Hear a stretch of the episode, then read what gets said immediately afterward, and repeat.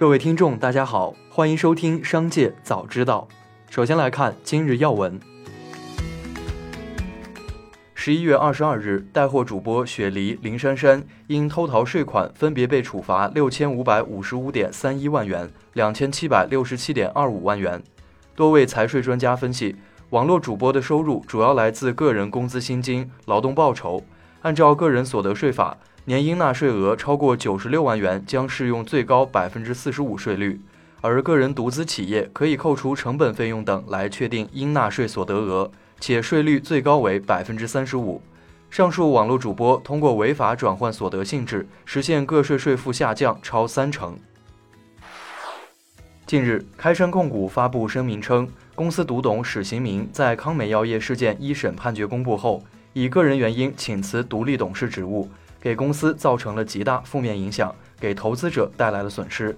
对此，开山控股表示强烈不满，对他的职业操守给予谴责。此外，开山控股表示，保证旗下公司不发生有意财务造假行为。如发生有意财务造假行为，给投资者和独立董事造成损失的，开山控股将自行承担全部损失。一起来关注企业动态。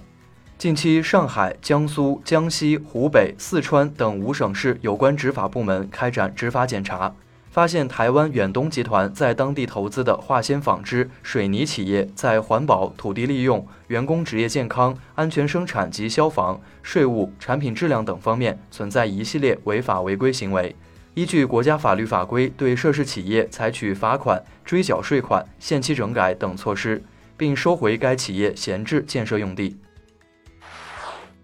十一月二十二日，格力电器发布通知，将单双休工作制调整为双休工作制。实行双休工作制后，取消所有加班。对于确实有加班需要的，由部门申请，报主管公司领导批准，并报企业部门备案，后续由本部门安排调休。据悉，福耀科技大学正式选址福州，该学校由曹德旺创立的和仁慈善基金会筹建，计划出资一百亿元。曹德旺说：“福耀科技大学的办学目标是成为中国制造业高级人才的摇篮。”曹德旺还表示，学校未来会接受外部资金的捐助，相信资金来源不成问题。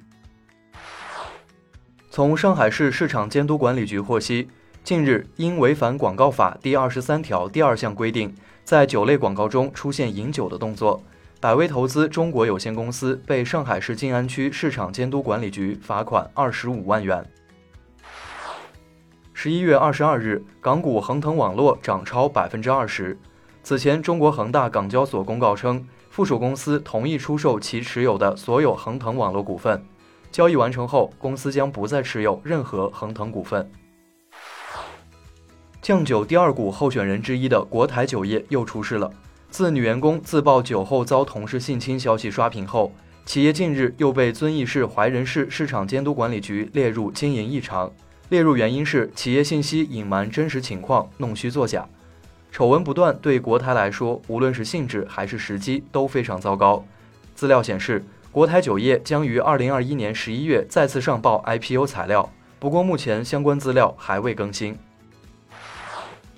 十一月二十二日，人人影视字幕组创始人梁永平涉嫌犯侵犯著作权罪一案作出一审判决。梁永平因侵犯著作权罪被判处有期徒刑三年六个月，并处罚金人民币一百五十万元。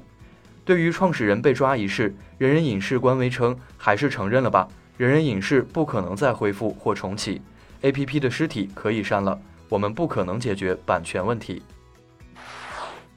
下面来关注产业发展动态。十一月二十二日，国务院办公厅印发通知，明确进一步加大对中小企业纾困帮扶力度。包括进一步推进减税降费、加强信贷支持、鼓励有条件的地方对小微企业用电实行阶段性优惠等措施。通知强调，制定保障中小企业款项支付投诉处理办法，对滥用市场优势地位、逾期占用、恶意拖欠中小企业账款行为，加大联合惩戒力度，继续开展清理拖欠中小企业账款专项行动。针对网民关于四川婚假只有三天，年轻人根本没有时间结婚的留言，四川省人力资源和社会保障厅表示，国家规定婚假为三天，国家正在对婚嫁制度进行调整，将适时发布最新婚嫁政策，以便更好地保障职工举办婚礼和蜜月旅游。经济研究近日刊发论文发现，在中国男主外女主内的传统文化观念影响下，母亲会将更多精力用于规划和陪护子女，及家庭隐性教育投资行为更多来自于母亲。上述研究显示，子女升学压力会使母亲收入平均相应下降百分之十八点九。升学压力越大的地区，母亲收入下降幅度越大。今年地方债发行规模已创出历史新高。根据万德数据统计发现，截至十一月二十一日，今年地方债合计发行六点七五万亿，创出历史新高。考虑到尚有数千亿新增专项债额度未发行，今年地方债发行规模将超过七万亿。此前的历史高点为二零二零年的六点四四万亿，主要因为对冲疫情影响。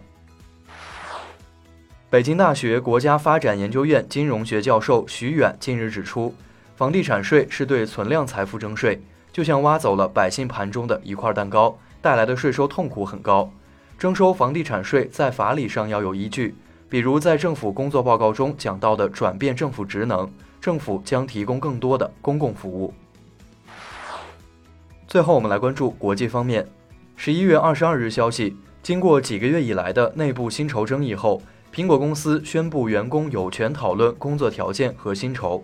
自二零一六年以来，苹果公司对外声称已经实现了员工的同工同酬，这对这家以秘密著称的科技巨头来说是一个重大转变。以上就是本次节目的全部内容，感谢您的收听，我们明天再会。